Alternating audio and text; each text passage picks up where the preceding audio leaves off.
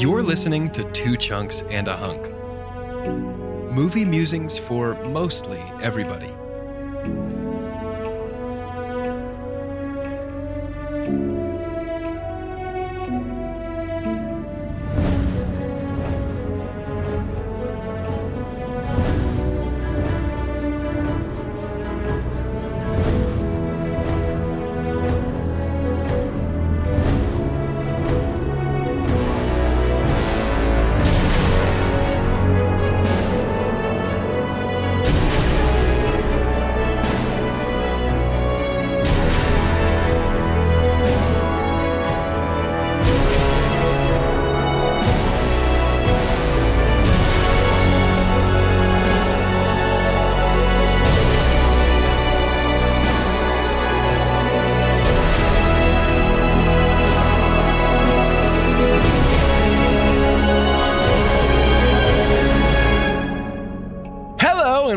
Two Chunks and a Hunk. My name is Jordan Wonders, and this week I am your chunk. I'm Doge, and men my age dictate this war. Why should we be allowed to send our children to hunk it? And I'm Carter, and he's shell shocked, George. He's not him chunk. he might never be him chunk again. Him chunk. Him chunk. That's what I said about Ugh. Carter earlier today. Somebody was like, "Who's Carter?" And I was like, "Oh, him, him chunk, him, Him, him chunk. him chunk today. Him chunk today." Sometime Jordan? him hunk. Jordan, him chunk. yeah, but Doge him hunk. Tell him. tell us. Him be. Uh, I'm the hunk. Him, him hunk. I hunk. Yo soy hunk. Uh, because Carter is bringing his nana over uh, for me and Yeah. Jess to take care of while they're out of town. I appreciate that. uh, it's gonna be really nice. We're you know we're getting the house ready. We're gonna buy some special treats for Carter's nana. We're probably and I think honestly once she gets here, we're probably just gonna let her kind of walk around the house so she's not anxious, and then really just lay on the floor and pet her while she Yeah. chills out. She's got this beautiful long black hair. Carter's nana is Yep. very sweet. She's gonna She give is us lots of sweet. kisses. We had just talked about before. Um, you know, I'm glad that you and Jess are going to be home all weekend, so that I don't have to bring her cage.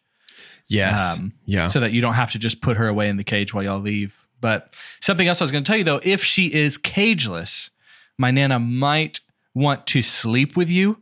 Mm. Would that be? Is that okay with y'all? We'll probably close our door as long. I mean, does she like scratch at the door and like like She- demand entry? She might. She might scratch at the door. She attaches to people pretty quickly. If you were to even just make a, I could bring some of her blankets, and you could just make a little Okay. bed at the foot of your bed, if that's Okay. okay. Yeah. And she would she would sleep in there with you. Well, Okay. one thing I know for sure about Carter's nana is um, her, she has a particular aversion to backpacks, and so That's true. Josh, she is could spooked just- by backpacks. please not wear any backpacks around Carter's nana. She's Gosh, super that's gonna be tough because you know I'm always strapped. I'm always wearing my backpack in my home and running through the hallways of my house. I've been Oh. meaning to talk to you about that. Why do you wear it on the front? It hides my quarantine pooch. and you know, Uh, I mean, I think th- this is the point. You know, listeners, let's let's let you behind the iron curtain. We've all got a little bit of a quarantine pooch because Oh, the only thing gosh, to do during quarantine is snack. Sp- Speaking of wearing the bag in front, have I told y'all what my dad calls fanny packs? No, tell me, tell me, tell me. I need to know. It, it's tough to tell with my dad because he's got the kind of sense of humor to where like he won't laugh about it. So you're like, are you being serious? I Because it. you think this is cooler, but he calls them belly bags. Ooh. That's tasty. That's so good. He's like, uh, yeah, I got some in my belly bag. I'm like, okay, well, so belly bag made me think of the pack, the backpack in front. I think I like. I think I like pelvis pouch. I don't think I like that at all. I think pelvis pouch is fun. nope. I Nope. think that. I think that gives off sort of a. you could call it a waste basket. Ooh, that's good. Is this the part where I come up with one? Is it like the comedy rule of three? Is I need to think of a name for it? Yeah, we got a dog Uh-huh. pile. Okay. Uh, the kangaroo kangarooifier. That's great. Because that's Hey. what like how kangaroos have a, a real life biological belly bag. They do have a real belly bag that they have keep their kids in, Pelvis pouch. Yeah. Much like my dad did raising me. Carter You- the seahorse. All We're of well our aware of dads. this. All of our dads raised us. in that belly bag. You know, when I woke up this morning and I was like, we're going to record a podcast about a movie, this is exactly what I thought we would talk about. That It's is funny crazy. How this is exactly what I expected. If you didn't expect at least something along this avenue, you're coming in with the wrong expectations. Hey, there is a movie though that we'd like to talk about and discuss. Uh, it is the final movie of our Nolan series. I can't believe it. This has gone by too fast. It's crazy. Yeah, And, that is uh, wild. The movie is known as Dunkirk. Dunkirk. I wanted to give like separate like separate time frames three- of it. three like separate- Yours took one second. Mine will take one minute. Mine will take an hour. Here we go. Yeah. Duh. Hey, Shepard Tone, just raise that up the whole time. That'd be great. Duh. And that'll be in the background of the whole episode, just Yep. increasing intensity. Oh, so Doge has not seen this movie. Well, Still. now, I mean, Well, now he has. Now he has. I didn't watch it, but I did get a five on my AP US history test, so I think I know what I'm talking about. You Let really me- did, didn't you? You just flexed on that. I really Very, did. Yeah, I very, really did. very well done. Not surprised. Did I ever tell you? This doesn't have anything to do with our podcast, but I took IB history in English in high school, and then found out that our um, college that we all attended together didn't accept IB credits, and it was pointless. Did I ever tell you guys that? So you had. So you, would you say that you have IB sadness? That would be IBS. Yeah. Nice roasted you. Got me. Roasted. Did you know that would that would end up happening, but like one or two years later, that they would start accepting those credits? Did they really? Yeah. That's cool. I love that. I think that's really great. I'm so glad that that happened. Hey, let's. Here's what I'd like to happen. Boy, right we now. got a, a real lack of focus so far. Huh? Doge, would you give us a synopsis for this movie, please? I sure will. This week's synopsis is written by somebody who either hates Christopher Nolan or wishes he was his brother Richard. Because this week's synopsis comes from an IMDb user called Dick Nolan. And Dick Nolan writes This movie depicts the dramatic and true story of the Dunkirk evacuations from a war torn beach and harbor in France, following the seemingly doomed plight of Allied soldiers in World War II. As the enemy forces close in, it seems the troops have nowhere to go, but help is at hand and a fierce battle ensues. Not bad. Yeah, Said forces, which we know is a forces, part of every is- good synopsis. Yeah. I appreciate I appreciate sort of that nod to two chunks. He's a big fan. It's the, hear a I, lot I from feel like the word forces is the kosher salt of your synopsis pie, which like it's not the standout star, but if you don't have it, you're gonna miss it. It's got to Yep. be in there. Yeah, it's got to be in there. So, like I was saying, Doge, this was the first time you have seen this movie. Correct. Did you, how much did you know? I mean, obviously you know it's about like the evacuation of Dunkirk. Sure, how much did yeah. you know about like the structure of the way this story is told? Uh, I knew that it was that it was basically what we've been talking about this whole series is Nolan cross-cutting climaxes, and I know Right. that I knew that for this movie he was like, you know what, we're just going to do that the whole time and cross-cut between like different lengths of time, basically. And if I didn't know that, I think I would have picked it up real quickly with Pretty our quick. three title cards right at the beginning. Yeah. So But yeah, I love that. I thought that was absolutely brilliant. I'll, I'll go ahead and, and do this now because it, it we're just gonna there's no way to talk about this movie without talking about this pretty frequently I think. But my, my super pump is the structure of the movie actually. Hey, me too. okay cool. I, I I think that this movie is obviously such an interesting story and um, is full of some really cool moments but I think it all works so well because of the you know we we compress a week to fit with a stretched minute to fit through functionally an hour of you know what I mean like it feels like the hour is the closest to real time that we're experiencing and everything Yeah. else is you know um and so it's it's just very what what do we have like a, a week a day an hour right Yeah. Yeah. um, and it's just so so unique and so Nolan, like so unbelievably such a Nolan way to present this story. Yeah. Um, you have anything? he to would add, say that he he would that this is his most experimental. Yes.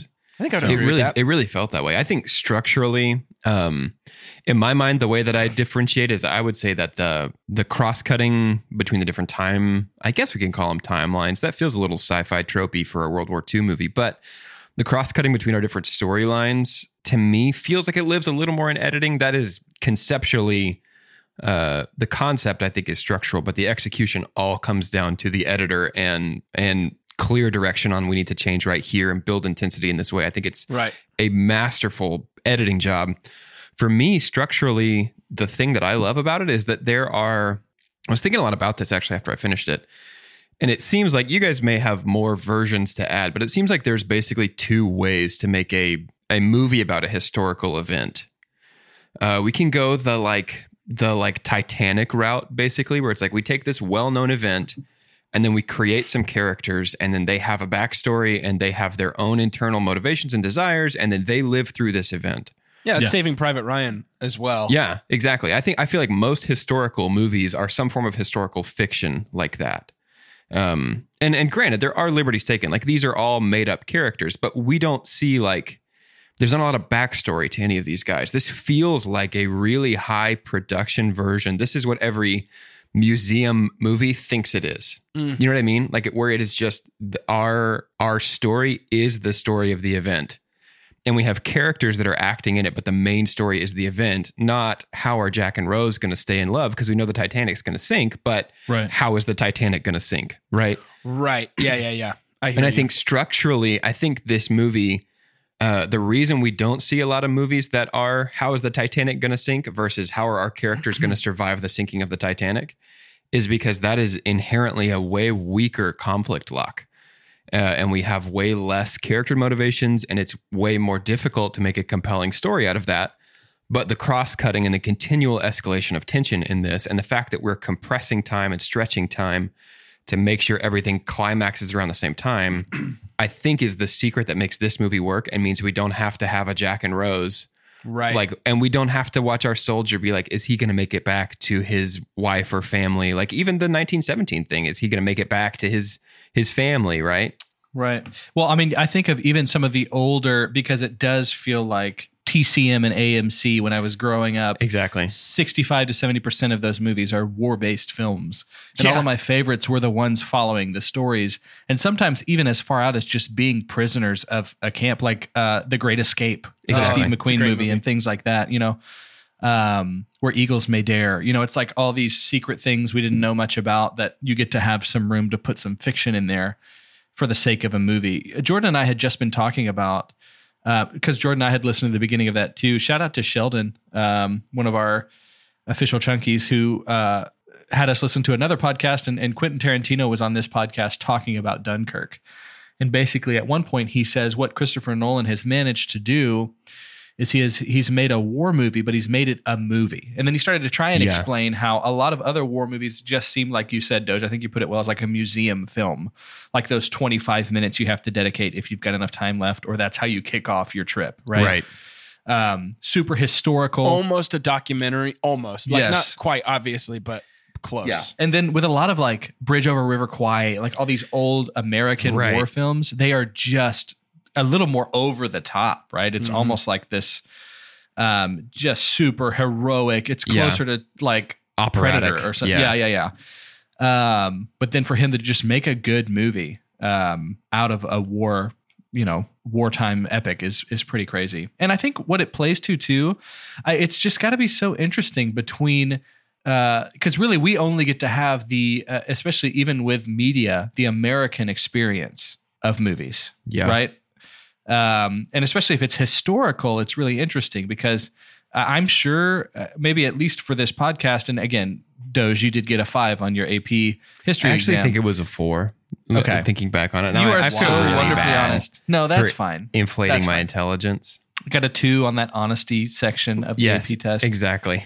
That's good My college Um, didn't take my honesty credits. They didn't transfer in. You get a you get fine. a five That's on fine. the honesty section. You get a two on the uh, recollection.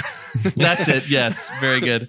Reinventing the AP test live. Um, but all that to say, I feel like a lot of American audiences we I, we just weren't familiar with this story totally. and the significance of Dunkirk. I was not personally. Were y'all? Did No. y'all know of Dunkirk?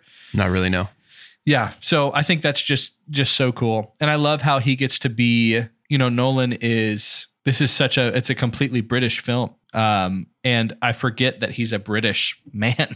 Yeah. With some of the other it's it his his his his uh casts are kind of mutts. Even though his recurring, you know, you have the Michael Caines and you have the Tom Hardys and stuff. And did y'all catch Michael Caine in this one? Yeah. no. He's the voice on the Yeah. radio to the pilots. He's- Yep, he's the voice on the radio to the pilots. I didn't What? actually know that. I was going to make a joke that he was one of the boats. Um, he's just like blah blah blah blah blah blah blah blah blah blah blah blah. um, but yeah, good one, Doge. This is also our third, no, fourth Nolan movie, only second in our series, but the fourth Nolan movie with Cillian Murphy. Mm-hmm. Fifth, he's in Dark Knight Rises, is he not? He's not in The Dark Knight. No, he's at the beginning of the Dark Knight. Is he? Yep. Oh, I don't remember that.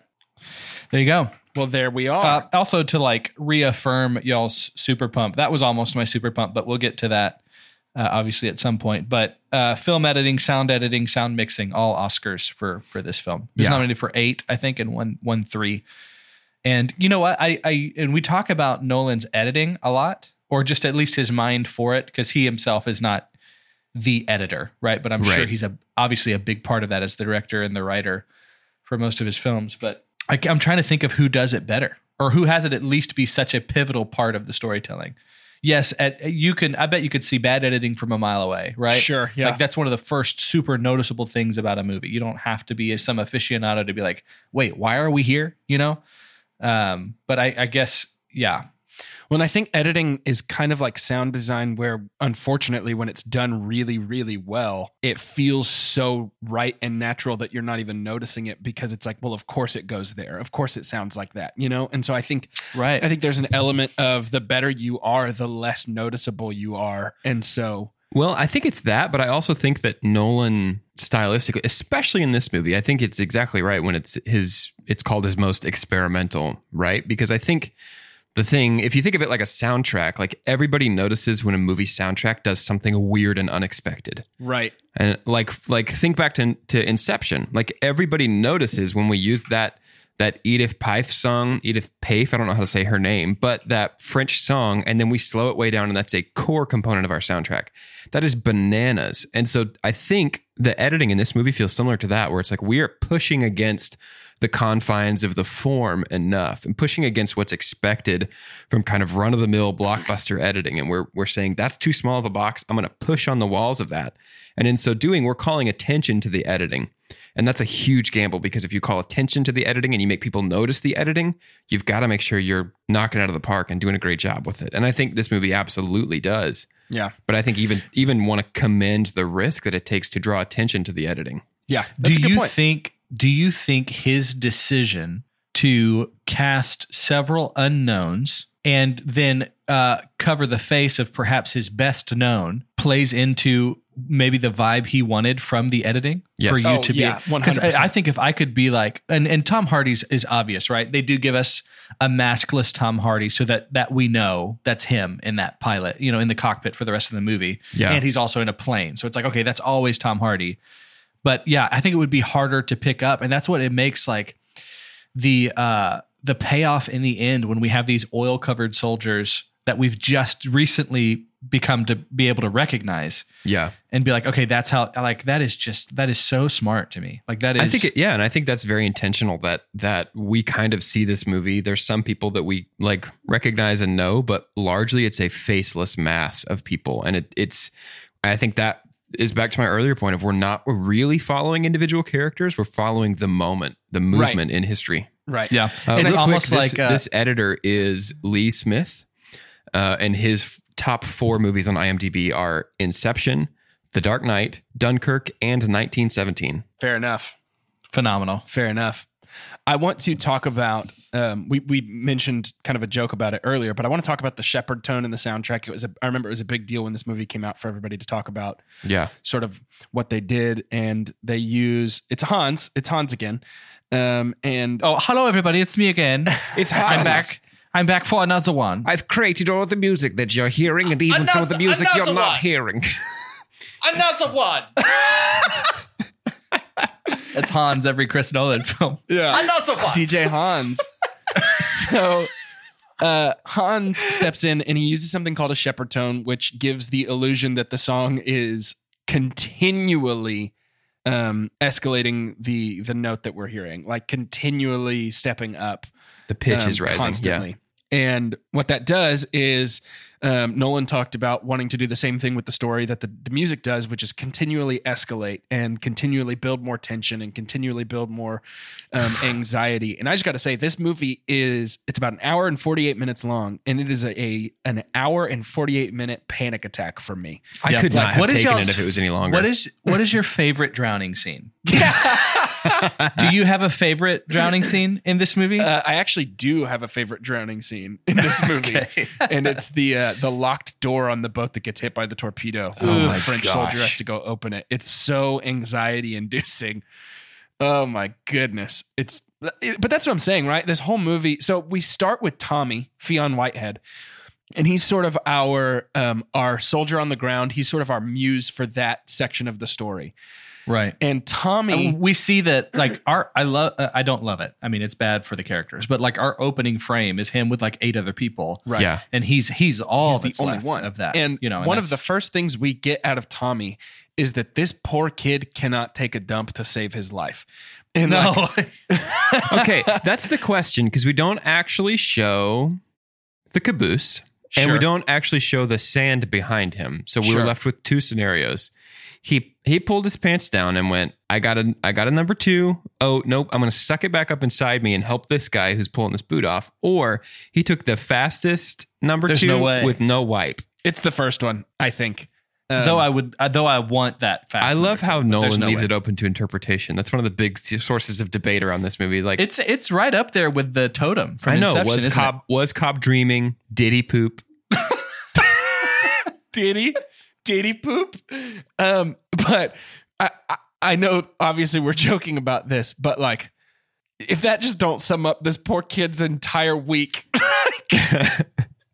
just this poor kid is like, ah, I really gotta poop and I just can't. And then it just escalates. he's had a time, man. He really He has. has had a time. He really has. I mean, even something as simple as I say simple, even something as um yeah, I'm stick with simple, as sprinting with a man on a stretcher yeah. is so tense. Dude, I mean, his the that character is like Tim from Jurassic Park. That kid, that poor kid Yeah. that just Right. gets.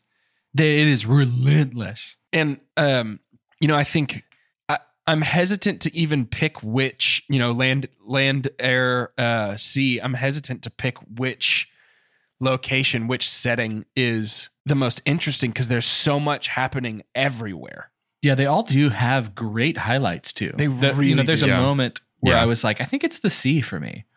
Uh, but then I'm like, but then if that's my favorite, I have to say that like the things that happen, like Tom Hardy's ending to his story is, you know, also one of the best things about this movie. And I think we're naturally drawn to the sea because we get the closest thing to some characterization there. Right, right. with Mark Rylance and Exactly. Yeah. It's the most dialogue of any place. yeah, exactly. Cillian Murphy and two, uh, like yeah, even there, that is And true. George's yeah, there whole is just story not is much very- talking. You know, sad. Yeah. and, So and sad. intense. So sad. Um, And I think that one too is because we have character relationships and dynamics to play with. right. Uh, we really don't have much of that on the air side. Uh, land, we have that, but land is pretty much like the conflict is primal. Like I must survive, and then there's a little bit more characterization, I think, in the other two. Yeah, there's something though with when when sea and air finally collide and we get Collins getting on Mr. Dawson's boat. Yeah, Um, and we hear him cheering on Farrier as he's shooting down that there's something like I don't know. I got a little emotional when he's like sitting on the boat and he's like, "Come on, Farrier, come on, Farrier," Mhm. and then he Yeah. takes it down and they're finally like, "Okay, we're we're safe for now." I don't know, man. There's something about that. Um, I think I think Nolan slam dunks this at the end when one of the soldiers walks by Collins and is and says, "Where were you, man?" Um, you know, seeing that he's a pilot and getting Yeah. off a Oh, boat, yeah. and he's like, "Where were you? We could have used your help." And then you know, Mark Rylance gets to turn around and say, "Hey, these guys know where you were." I don't know. It's, it's there's something. It's like in the same way that all of the conflict finally resolves and we get to breathe at the end. It's also that way for some of the interpersonal connections of the story too. It's like at the end is when we get to see people being human with each other Mm-hmm. yeah. finally, which is interesting. Yeah, it's great. Was there was were all these effects practical? Most of A them, lot yes. of Is there were. ever a because I couldn't find one. You know, I, we talked a lot about it uh, in I think Inception about how in a, especially in a movie like Inception, it's like, can you believe how many of these are practical effects? But I know specifically he did invest a lot in in the air scenes Yeah. to actually have those mostly be practical. Uh, and all the all the stories about that stuff is so so super interesting. But Yeah. He used a lot Um, of period appropriate aircraft for this.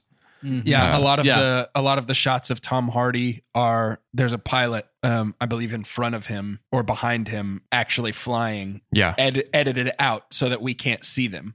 So That's he's crazy. actually up in the air over, you know, that's just nuts. Yeah. Yeah, absolutely crazy. Did y'all see about how the the IMAX camera that Mhm. when they shot the ship landing in the sea that he just uses an old tactic to keep that film wet Yeah. and like ship it wet so that they can that's just wild to me. While we're talking about the the film, like these these colors on this movie are absolutely gorgeous.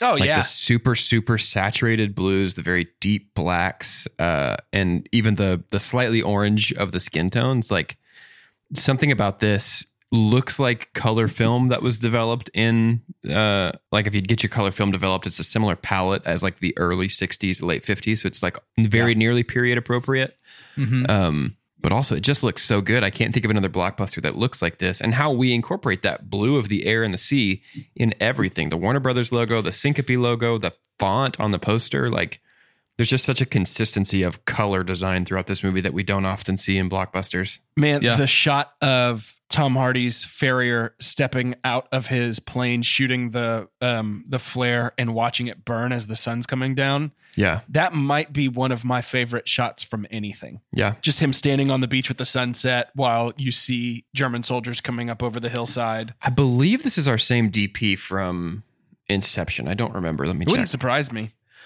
Through the magic of editing, we've compressed time, and I'm here now from the future to tell you that it is not the same DP from Inception. It is the same DP from Interstellar, though, Okay. which makes sense. Okay. This does look a little bit a little bit more designed than uh, than Inception does, and uh, this person is also the DP for Tenet, Oh, cool. Do you want to let the listeners know what DP means? Dr. Pepper. Yep. Okay, that's what I thought. Yeah, the director of photography, cinematographer. Uh, this this fellow's name is Hoyte van Hoytema, born born in Horgen, Switzerland. Boyne and Huygen, Hey. Switzerland. Born in Horgen, Switzerland. A Deutsch Swedish director of photography. That's almost becoming Australian or South It- African. Yeah. Known for his work on The Fighter, Her, Interstellar, and Dunkirk. Oh, her as well, Mm-hmm. Wow. which is also a really pretty film. Yep. Well, he's doing it, isn't he? Hey, I got something for you. Harry Styles. My Yeah. my sweet watermelon sugar boy. Dude, he's awesome in this. I think Yep. he can do everything. I also I think he can do everything. He he was really good, and Chris Nolan definitely stuck stuck his neck out for Harry Styles. Sure, When yeah. when people were asked about, it, it's like, why? would you, you know, is this like a money grab? He's like, no, I I mean, we had thousands of people try for these roles of these soldiers, and he was just one of the best. I- and then he talks about like people didn't, you know, he gets to drop the mic on, you know, people didn't expect a lot, a lot out of Heath Ledger either. So So how about you step off? I was maybe right y'all about should that just guy, huh? trust me. but yeah, Oh, Jordan, I think you were talking about earlier how you can't help but like think of Harry Styles songs Oh, in this totally. movie. But I think every time he was in something that was drowning, I was just thinking like falling again, I'm falling again. I was just like, oh no, Oh. what am I now? I'm like, no, Harry. you know his uh hey uh, just a side plug if you haven't seen his tiny desk concert you should go do that it's, very awesome Um, he was given some really important dialogue for a movie Yeah. that didn't have a lot of dialogue at all. totally and he handles it really well. particularly the boat scene where we're getting shot through the walls of the boat which by the Oh, way that was terrible is the scariest Awful. thing in this movie Ugh. uh but his, no, his I don't think that's the scariest thing. you don't think so No the way. plane, the plane drowning. Is that your scariest? also plane pretty plane drowning's awful. No, I think it's the I think it's the destroyer, the Yeah. evacuation ship that gets torpedoed and then all the lights go out and you're swimming in the dark in a closed room. that's a good point Ew. that's a good No, point. thank you. I That hits like the trifecta of submechanophobia, thalassophobia, and afraid of the darkophobia that Yeah. I've got going on. That's a good point. I it's just something in this boat, this beached ship that's getting shot through, and they're having this confrontation. Harry Styles gets to carry the conversation with the French soldier of this dude hasn't opened his mouth once. Like, what's his deal? Is he German? Like, we got to figure this out. Somebody's and he he kind of turns from a guy that we've been along for the ride with and kind of rooting for to antagonistic there for a little bit. Um, and it's it's an intense turn, and I think you're right. I, I think the fact that Nolan gives it to Harry Styles speaks to the confidence that he had Yeah. in his ability because that's an important moment in the Yeah. movie. We get hard decisions like this on lots of levels. We I mean, do. you also have the we're not taking any French people at all. Yeah. Like when we're up on the mole and we're trying to get just tons and tons of people, and there's a guy who is you talk about like customer service. Like there's a guy having to talk to a big amount of French soldiers and be like, man, sorry, dude, You got your own. you got to stay. Yeah. Like you get your own boat. Like man, that's just so tough. When one I, of my I actually really like that this movie, you know, we've talked how it's light on characterization, but I think the characterization it gives is important because we I feel like especially with with World War II movies, for some reason we have a tendency to like kind of whitewash every soldier and hero paint every soldier. You know what I mean? And, and paint them with the flag of their country that they're fighting for and be like, these people represent the best of us. And they certainly did and certainly made a huge sacrifice. But at the same time, like Right. some of them were kind of turds. Like Harry Styles is kind of a turd in this movie. And some Right. of the, the decisions made are kind of crappy decisions. Well, and, Um, and so that's it feels And. Realistic. Mur- Yeah. Cillian Murphy kills a kid. You Yeah, know, yeah. it's like Yeah. It's like realistic and rounded, and they feel like real people rather than like aspirational figures. You know what I mean? Yeah, I think it was so important too. Like the decision that uh, Mark Rylance's son makes to not tell Yeah. Murphy that he has killed this guy. Because do you feel like going through his mind is like in having an older brother that was in the war and lost in the war? He's like, this guy's been through enough. Yeah. I'm not going to have him have the weight of that. Like that was so interesting to me because I feel like that's a little polarizing. Because part of it feels like. Do you don't you feel like he should know? Which I think we might have an allusion to him looking back and Oh, actually totally. finally seeing the stretcher, knowing the only dead body that came off of that was The likely kid. what he what he did. Yeah. But yeah, that was just and that's the thing, dude. That like this movie, this might be Christopher Nolan's most subtly like fantastic film. Like I think Oh, there is absolutely. so much about the rewatch. This was my second time to Same. watch it. And I I appreciated it so much more. Same. Uh, for a movie that I already liked, uh, watching it the second time.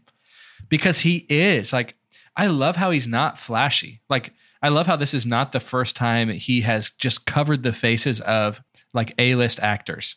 You know, it is and Tom Hardy's had it twice. Yeah. For Bane, we never see his face. Right. You know? And so just all these subtle moves that he makes, I just don't feel like for as flashy as his films can be in the way they sound and the way they look, I don't feel like he's a flashy director. Does that make sense? Right. Like well, we talk about pushing against the confines of the form. Uh, let's bring up another individual we've already talked about in this episode.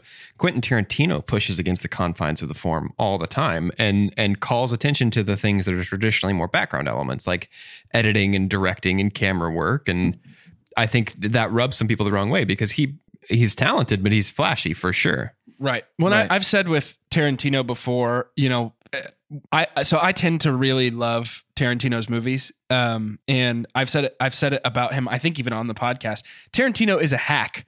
He's a hacky director, but he Yeah. knows it. He owns it, and he. I don't think he would change or even argue that he's hacky. Like I think, yeah. Yeah, think it's like he- Stephen King, where it's like Yeah. Stephen King can do one thing well, but he, He does does, a really good well. job of it most of the time. So I Yeah. tend to like it. But then you have, yeah, then you have directors that are just flashy and that's it. Michael Bay, Zack Yeah. Snyder. right, And then, but then it's like, there's not as much substance there. right, and I, I, keep think waiting for the difference Michael Bay cut of all the Transformers movies. By the way, I hope Release HBO the Max Bay adds cut, that. dude. Release the Bay cut. I've always said that. You know, I think I think the difference is wielding wielding Flash correctly, right? So let's look at. I feel like Michael Bay is pretty universally understood for his flashiness. Let's look at the Transformers movies, right? So these are movies with virtually no substance. Yeah. And it's all about the explosion, all about the shine, all about the bigness. Which is fine. Right, It is yeah. fine. right. I It- think I think Transformers is a perfect example because that, that is a story. Same with Pacific Rim, even which is not a Michael Bay movie, which I happen to think is a pretty fun movie. But it's it, Diego del Gorbo. it's Diego del Gorbo, but it's a story created so that we can be flashy with it. It's a Right. story that exists in service to the flashiness. And I think with Nolan, what we're finding through this series is that his flashiness, when he pushes against the confines of the form, it is in service to the story. And story is always king rather Totally. than flashiness. totally. Yeah. And sometimes those movies that we just talked about, they're in service to the flashiness.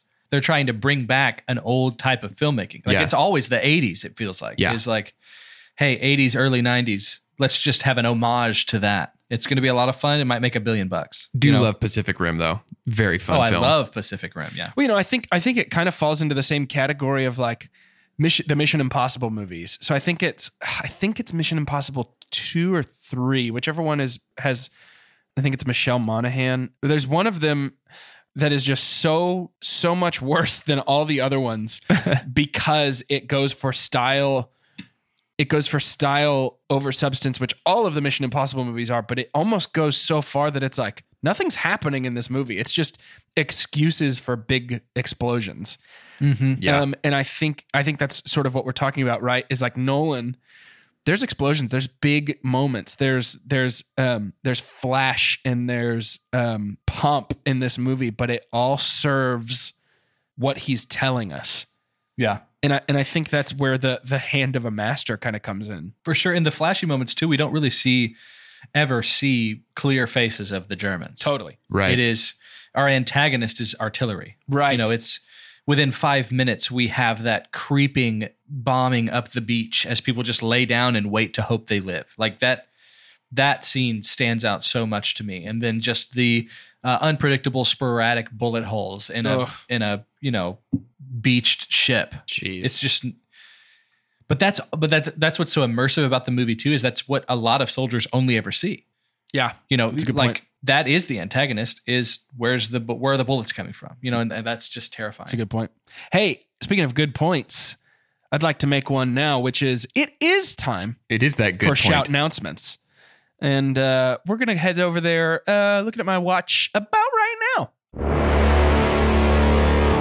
And now it's time for shout announcements. It's the part of the show where we give shout outs and make announcements.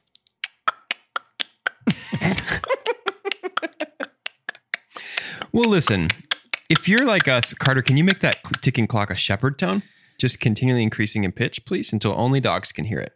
With cl- Ew, ew, ew. Ew, ew, ew, ew, ew, ew, ew. Oh, oh no. well, hey, if you're like us and that little bit of Carter making a gross sound wasn't enough two chunks for you, we've got two great opportunities for you to get a little more chunky in your day to day life. Mm. The first of those is our Oreos. merch. Just eat a lot of Oreos. The first of those is care of it. Oreos. Have no self control and eat as many as you can of those good little chocolate boys. the real way, the the government approved way, uh, is to go to our website and click the store tab uh, right there at the top. You, you'll be taken to our storefront where we've got a lot of cool designs that we're super excited about. You can get our mugs on a mug, you can get our logo on a shirt, and you can get. I think almost any of our designs on a pillow or a tote bag. So Or a face some mask. reason, if for some reason you want to use us to decorate your house, you are more than welcome to at the store tab on the top of our website. The second great way to make your day to day existence a little chunkier is to become a patron uh, of this fine podcast. For only three bucks a month, you'll get access to some exclusive content, a special section of our website, which is admittedly a bit out of date. Um, and you get to vote twice in polls, which is super important, especially right now. Yeah, that's true. I want to talk about something else important. I like that on our podcast. We're so polite and we're like, now it's my turn. And here's what I'll say. Look, here's the thing. Uh, speaking of politeness, I want to I want to talk about something very near and dear to my heart, which is Melissa Joan Hart. Get it? Near and dear to my heart. I see now. Now, her and her team, her crew, they are I don't I don't want to say dodging us because that would imply that they're aware we exist.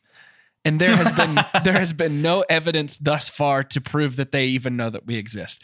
Can we be honest though? Do you think they know we exist? do. I really 'Cause I do. do. I do. Yeah, I do. I think in, so. In my heart, I am starting to believe that they are actively ignoring us. Yep. Because how else could they not? But here's the thing, Chunkies, you guys have been so great about That's why they know us. yes, I'm sure. y'all have been incredible about commenting, tagging us, and bringing to Melissa Joan Hart's attention that we're out there and we're trying to get in touch with her. And you've done it so politely. And here's what I need I want us to redouble our efforts. Use your best judgment. You know, she posts a lot about some touching family stuff, and I wouldn't go comment on that. But I'm dog, officially, she's got she's got the mommest Instagram account. she has a very mom Instagram account.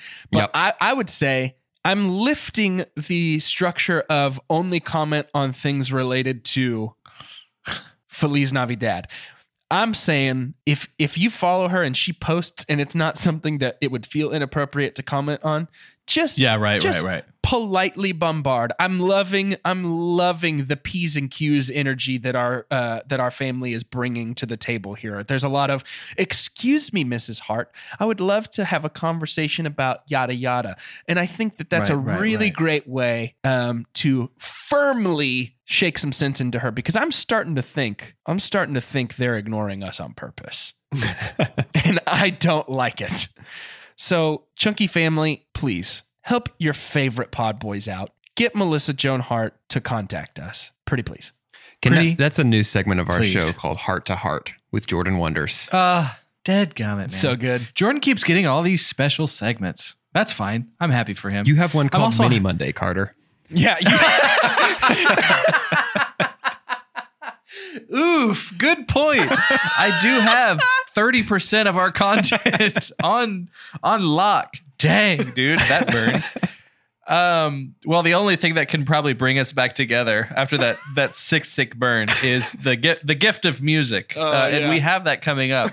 Guys, continue to vote. Our poll for Choosical, uh, where you're helping us Choosical our musicals, uh, is going to be uh, Tuesday, so today at 5 p.m. So you have, if you're listening to the podcast right now and it's 4:49, you probably got you could probably got time to get a snack, use a bathroom, but then you immediately need to vote because you're going to run out of that. Also, our patrons will have that extra vote, and so you should already have that in your inboxes, right, Doge? Yeah, yes, sir. That went live last Friday. So, patrons, make sure you voted in the main open poll on the vote section of our website. And then you have a special Patreon link secret poll. to a special secret, poll. Uh, and then also, while you are on Instagram and you are very closely watching uh, MJN to see if she's going to post about Feliz Navidad or an appropriate time to do so, go and follow Katie Peslis. Uh, Katie's going to be joining us as a special guest for our entire five weeks of our Choosical series. She's a super talented musician, impressionist, uh, really funny too. I'm excited to have her on. She's going to be doing some stuff for us uh, in the ways of uh, our synopsis section. She's going to be doing some fun things there. That's a, a nice twist. We'll say bye to Doge for a little bit. I Uh, listen but- though. I sw- if she's funnier or better than me, I'm gonna hang up the call. Oh my! Oh no! So, Katie, if you're listening Well- to this episode and getting prepared, just know that there's some very specific parameters we need you to fit inside. Hey, Katie, Doge doesn't host the Zoom call, so you're fine. He can hang up if he wants to. okay, cool, cool, cool, cool. Uh, and then we'll also have a week where she just has a complete takeover, and she'll be on a mini Monday to talk about uh, all of her good content, and then also uh, a movie episode to talk about the good content there. And so that's Katie. And I realize Katie is spelled a lot of ways, so let me just spell this for her for you guys. K I'll spell it for her. Katie, here's how you spell your name. That's not it. It's K A T I E. Peslis is her last name. P E S L I S. So give her a follow uh, and get a little taste of, of what you're going to have for the next five Remember, it's. Katie. It's spelled like 80 with a K. oh my gosh. Stop. It's not. Hey, I also K A T I E. I just realized I was replaying everything that we just talked about in our head. You did introduce Melissa Joan Hart, her acronym as MJN. Why did I do that? I don't know. I'm not sure. More like Melissa Joan Nart. Shoot, dude. You got I'm so her. glad the heat's off of me now. You got her. Hey, while you're on social media to do all that fun stuff, go ahead and make sure you're following us, keeping up with all the stuff we're doing. And since your phone's already in your hand, go ahead and uh, slide on over to your favorite podcast app and leave us a review and a rating. That would be mwah, beautiful. That was a chef's kiss, in case you couldn't hear it. I heard it. Thank you. You know how to book flights and hotels. All you're missing is a tool to plan the travel experiences you'll have once you arrive. That's why you need Viator. Book guided tours, excursions, and more in one place. There are over 300,000 travel experiences to choose from, so you can find something for everyone. And Viator offers free cancellation and 24 7 customer support for worry free travel. Download the Viator app now and use code Viator10 for 10% off your first booking in the app. Find travel experiences for you. Do more with Viator. Without the ones like you, who work tirelessly to keep things running, everything would suddenly stop. Hospitals, factories, schools, and power plants, they all depend on you. No matter the weather, emergency, or time of day, you're the ones who get it done. At Grainger, we're here for you with professional grade industrial supplies. Count on real time product availability and fast delivery. Call clickgrainger.com or just stop by. Grainger, for the ones who get it done. We're back, which is good because I want to talk about Kenneth Branagh, please. Yes, sir. He's awesome. Old Gilder, He old is- Gilderoy himself. He is awesome. Uh, but here is my super dump. Are you ready? Yeah. Now, here's the thing I would never super dump the great Kenneth Branagh, which this is our second Branagh film. Do you know the Mhm. first? It's Harry Potter. Harry Potter. Yeah, Yeah. Gilderoy. Uh, and then hopefully someday we'll be able to do like a Shakespeare series Well, it's and our do his Hamlet. I guess technically it's our fourth because we have done Thor one and Thor two way back a million years ago. That's true. So still just my second. No, you're because we Um, put the new dynamic ad, dynamic insertion at the beginning. You're That's on true, those in it. episodes now. I am on every episode now. Uh, my super dump is is I really could have used, and again, I don't want to take away from the brilliance of Nolan because I do like that most of this movie was faceless in terms of our actors, and those that are more well known are kind of our general. It's like it's like in Stardom is in the military. It's like when you rank up, you're more well known. It feels like in this movie, Yeah. those that were higher ranked. Right. Um, but Kenneth Branagh and then Darcy. I, I think they had a really interesting dynamic, especially when we have Branagh say, "Well, that's why you're in the army and I'm in the navy," right? Yeah. To talk about when the tides come in.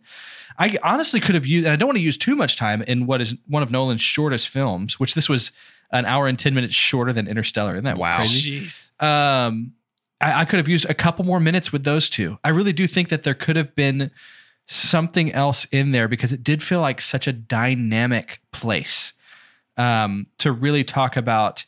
Because I think too, and again, and maybe it's tropey because you do have a lot of those old fashioned war movies. That's like here is the the like under you know under the table rivalry between different branches. Yeah. You know, and I'm not asking for that, but I do think that I would love to see more on the leadership side of how they felt about this move. And Yeah. I'm saying we got that. I think we did get a good amount of it. I don't think we got enough. So that was my super. Yeah, Man, saying that's so funny. That's so funny how my super dump is very similar because I was going to say like I I feel like we have an absence of of leadership characters, you know, and I, I I'm it's funny like I, I'm almost completely agreeing with you because I do think I man I, the more I think about it, I think we have the same super dump. I think just phrased differently is that because I, I kept expecting like a man at a desk, you know what I mean, to be like agonizing over like, oh, should we should we send the boats out to go get the boys off the beach? Yeah, but like we don't. I don't know if we should send the boats. Yeah, we don't need that, and we don't need Winston Churchill to be in this movie, and we don't need those kind of like larger than life people. So maybe it would have been tropey to include them, but I. I don't know. I kept like almost expecting that. And I kept also Yeah. conflating this with being like, oh, is this the one where Mark Strong is an officer? No, that's 1917. Oh, is this one with Right, Benedict because- Cumberbatch? No, that's 1917. Yeah. And I kept just like conflating it with I had those 1917 in my mind. too. Yeah. So this is interesting because uh, I'll talk about my super dump here too. It's not this, um, but it's it's close, I guess. Which my super dump kind of kind of takes. It's it's weird because I love this movie. I love the structure of this movie. Obviously, that was my super pump. We talked about that, but with the way this movie is laid out, my super dump is that there are so many characters, and I don't have quite enough of anyone. Like there there is just not really enough room to like justify Tom Hardy being the pilot. He's so good. Give me a little more. Right. Um, Harry Styles really steps into his own here. Give me some more of that. You know, Kenneth Branagh's Kenneth Branagh. Give me some more of him. Let let you know Cillian Murphy breathe a little bit and have some more space. Like it just feels like. and- And so I guess ultimately what I'm saying is that my super dump is that the movie's almost too short. Like there's almost not enough of Dunkirk Yeah. in Yeah. the universe for me to watch it because I love the structure. I love the three different locations. I love all of it coming together. It's so good. It's so intense. I really, really love this movie. It's just that there's almost, it's like a really great meal made up of too many dishes. yeah. And it's like I would have loved to have spaced out this meal and had a couple meals with those dishes. The tricky, Yeah. I think the tricky thing for me is that, and I guess spoiler alert for the end of our end of our show when we rate this movie, I think it might be perfect. Like I really don't think that there is a mistake made in Right. this movie. I don't think there's something that I can point to and say it would be better with that. And I think Right. I'm hearing us all say that in our super dumps. Right.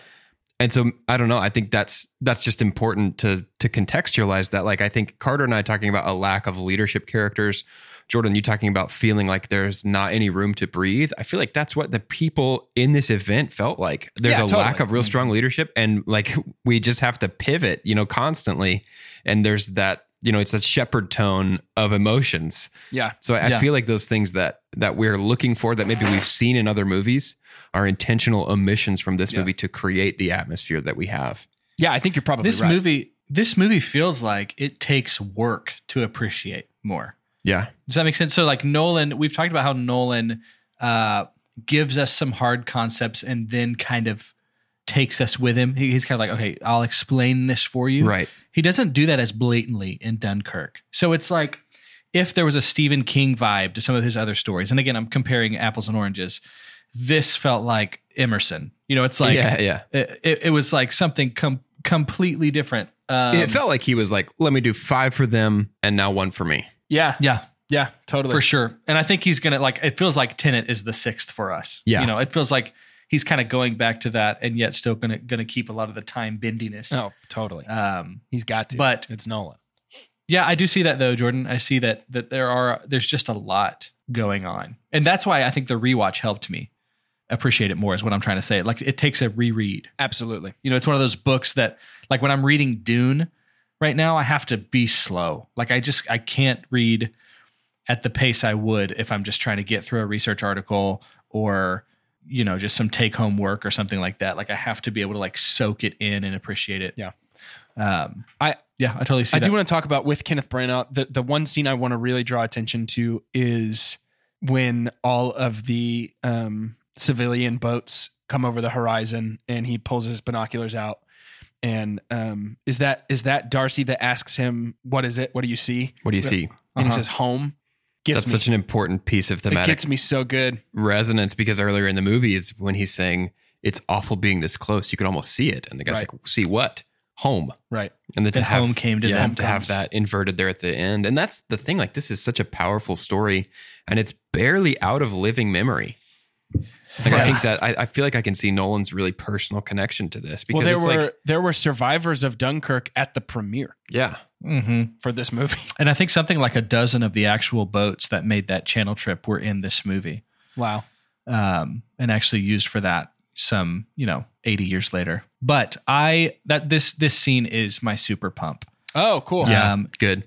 It's so good, and I feel like so many movies have a have a moment like this. It's not like it's the MCU where it takes you like 30 to get there, but uh 30 movies to get there. But it's I, I love when it's just everybody coming together. This is what Rise of Skywalker did so wrong. Right. Yes. Absolutely. This was yeah, they're all or what's what's the line they say when just everyone in the galaxy decides to fight back or something? I don't know. Jedi is everybody something dumb. I don't know. I don't know. I've erased that that movie and the Disney trilogy from my memory. So yeah, it, it's it's stuff that I've seen done wrong, but when things like this are done well, and this one did feel really unique, uh, even for like a war film. That, I think that's that's the main that's one of the the the biggest heart of Dunkirk in general is that you have yes, we have a lot of sacrificial uh uh characters in this. You know, we have Tom Hardy who's already in the military and it was his job to save these people. But then you do have these reserves, just these people that are normal people and that's such a interesting part of the story to have just to see that fleet of these random you know yachts and fishing boats and then we have kind of like that red cross type boat Sure. uh, from dover It's the vibe It's- it's- whenever, uh, whenever, like at the end of the Dark Knight, whenever they don't blow up the opposite ferries. You know what I mean? And it's like Yes. I've been here and I've been here to inspire them. It's like it's like uh, Marlon Brando's speech about Superman uh, in 1976, 1978, that original Superman movie. You provide them an ideal to strive towards. Racing behind you, they will stumble, they will fall, but in time they'll join you in the mm-hmm. sun. That's this whole mm-hmm. vibe, the emotional heart of this movie. Yeah. And this was, you know, Dunkirk is not just a, wow, what an interesting story that's not told a lot about the war. It's like the, the actual significance of this to bring back as many soldiers as they did. It played a massive influence on the war. I mean, to, to be able to bring them home. And so, Yeah, it's a it's It a is so military failure, but a humanitarian victory. You know, it's a it's like a Pyrrhic victory. It's it it was Right. enough to It's- it's- emotionally turn the tide of the war for Britain. it's like Vietnam with a happy ending, Right. you know? So, And isn't that what Yeah. we're all looking for in these dark times? Hey, so it would be easy to fill out another 45 minutes of this podcast just talking about all the awesome things that happen in this movie. We have everything with Tom Hardy at the end, the the silent glide, the the wheels coming down. We have the rescue, Just cranky. Kick, the oil it, fire. Like we've got all of it. Uh, we didn't really talk about Tom Hardy's gauge breaking and him writing how much gas he has left in chalk, but that's awesome. So stressful. Turning it over to reserve when his propeller stopped Right. when he's chasing that. There's Yeah. just so much. There's so much cool here that we could just kind of spiral for a long time, just being like, "You guys remember that? That was yeah, so cool." absolutely. You remember that one Um, time? But instead, what we're going to do is we're going to land on uh, a time to to rate this movie now, so that we have a little time on the back end to do something that Carter's going to walk us through.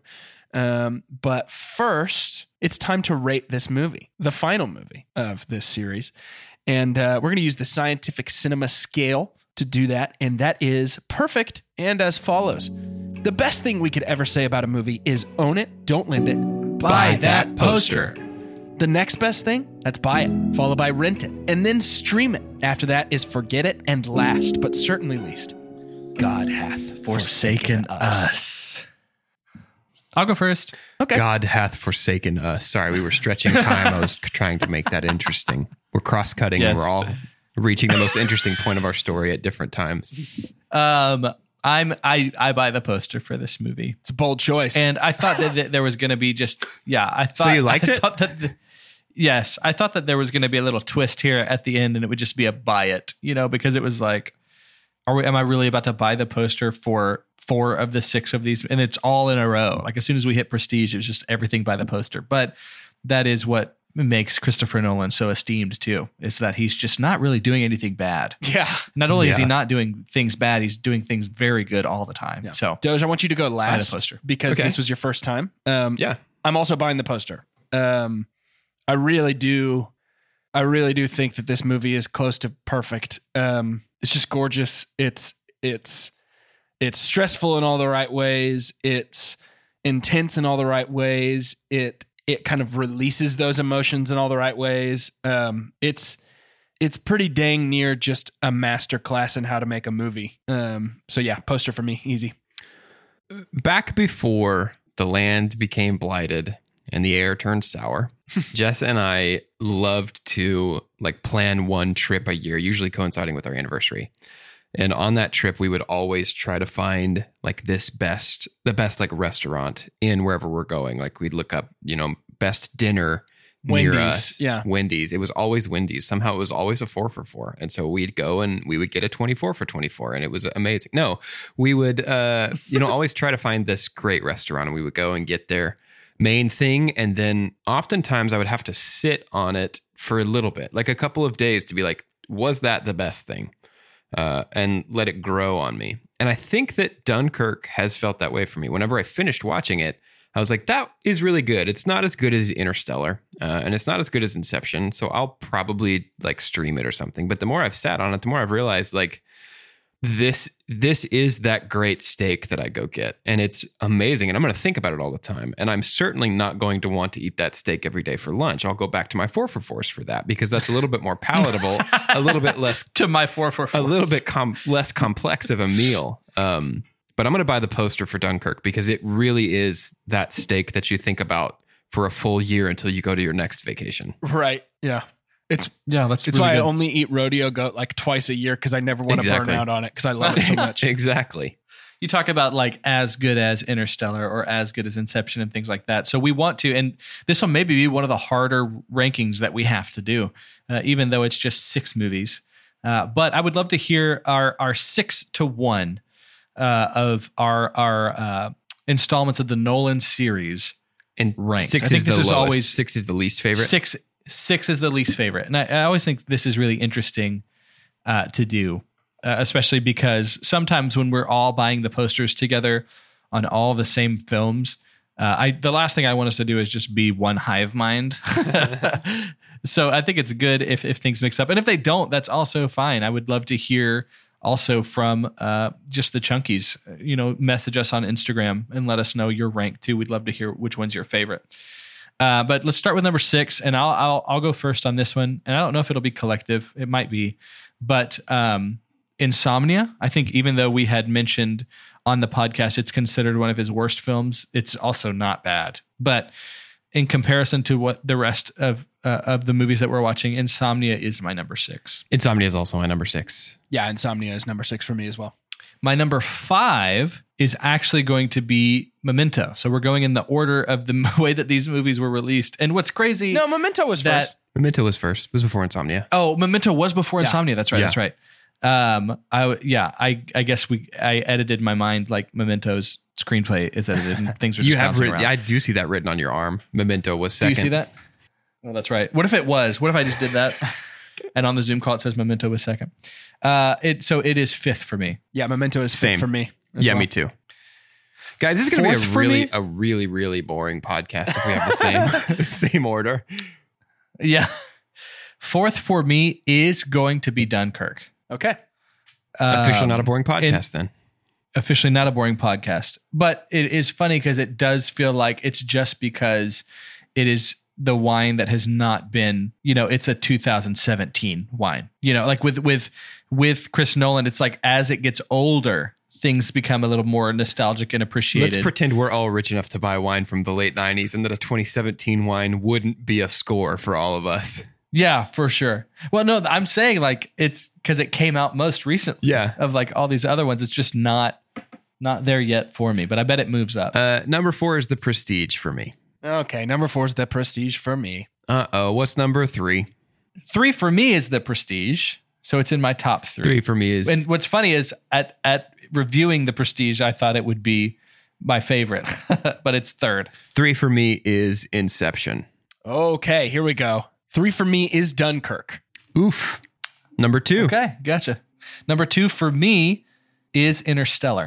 Dunkirk. Yeah, number two is Interstellar for me. Number one is Interstellar for me, and I'm, I'm assuming it's Yeah. Inception for you boys. Big time. Uh huh. Big time. Yeah, Interstellar and Inception were really close, Yeah. uh, but Inception is is my favorite Christopher Nolan I film. completely agree. Um, I just have such a like a connection to Inception. I, I'll never get over that movie.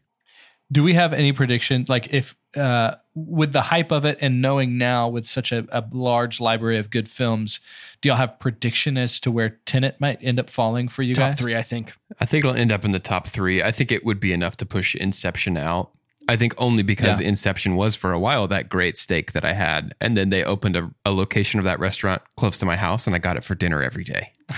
Amazing. Well, now that we've ranked all of the uh, the Nolan movies that we've reviewed and we know where our hearts lie, I think the only thing left to do is to end today's episode. And the way I'd like to do that is I'd like for us each to say our name and then to say which non Christopher Nolan movie we would like to give the Nolan treatment. And by that I mean play with time.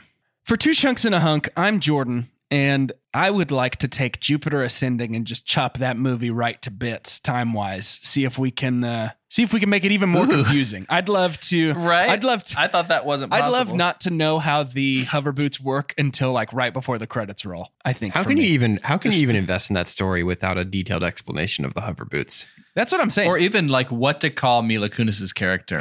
Like if she had a nickname or Yeah, something. like- I don't want to know that until. Uh, I'd love I'd love to open the movie with that actually. I'd love I'd love to see the studio credits and then just Jupe. My friends call me Jupe. Jupe. God, what a bad movie. I'm Doge, and I think much like Christopher Nolan's native homeland, we have a sword that is stuck in a stone that only a prophesied ruler can remove, and that sword is a worthy Terminator sequel, and nobody can seem to pull that one out of the That's a stone. good point. I think Chris Nolan uh, could be the once and future king of Terminator movies and make an actual good one that plays with time because we're very clearly bored by watching uh, immortal robot chase Sarah Connor. So if we cut the timeline up and cut around with it, I think that could actually be really interesting. I know this isn't the question, but I have two alternate suggestions to Nolan now that you've said that, which would be a Ridley Scott directed Terminator movie would be Yeah. Unbelievable. Um, and then also because I love him, Denis Villeneuve, I feel like could make the Terminator Veruscuru. I think that's the tricky thing is nobody wants to touch the Terminator with a with a 29 and a half foot pole like he's a Mr. Grinch because those movies are so bad now. Yeah, but for a long time, people didn't want to touch Dune either. Yeah, that's I'm true. just telling you, my boy's got the stones. He's got the stones. He's got the spice. Uh, I'm Carter. and I would love to take that rom com classic, uh, How to Lose a Guy in 10 Days. yeah. But then also, I'd, I'd love to know how to lose a guy in 10 hours and how to lose a guy in 10 minutes. Let's make them all line up. I think that would And be they're all pretty fun. McConaughey. Which he's used before. So, Do y'all think McConaughey is going to enter the fold of, of Nolan's favorite friends? I don't know. like, come back? I, I don't know. I hope I would love so. that. It seems like he sometimes, um, like with Leo, he didn't really touch again. I- I Um, think Nolan's favorite friends are British. I don't think there's any Americans in there, is, Is there? Murphy is Murphy British Uh-huh. as well? Oh yeah. Oh, yeah. Terminally so. Maybe maybe McConaughey will take the Michael Caine role after he becomes a supernova, and then we just have this think about old country draw of this person Like who just old- kind of is on screen for five minutes and Like explains an the old plot. saddle. Yeah. An old, old Much like an leather old work saddle. boot. hmm hmm hmm hmm Choosical next week. See you guys later.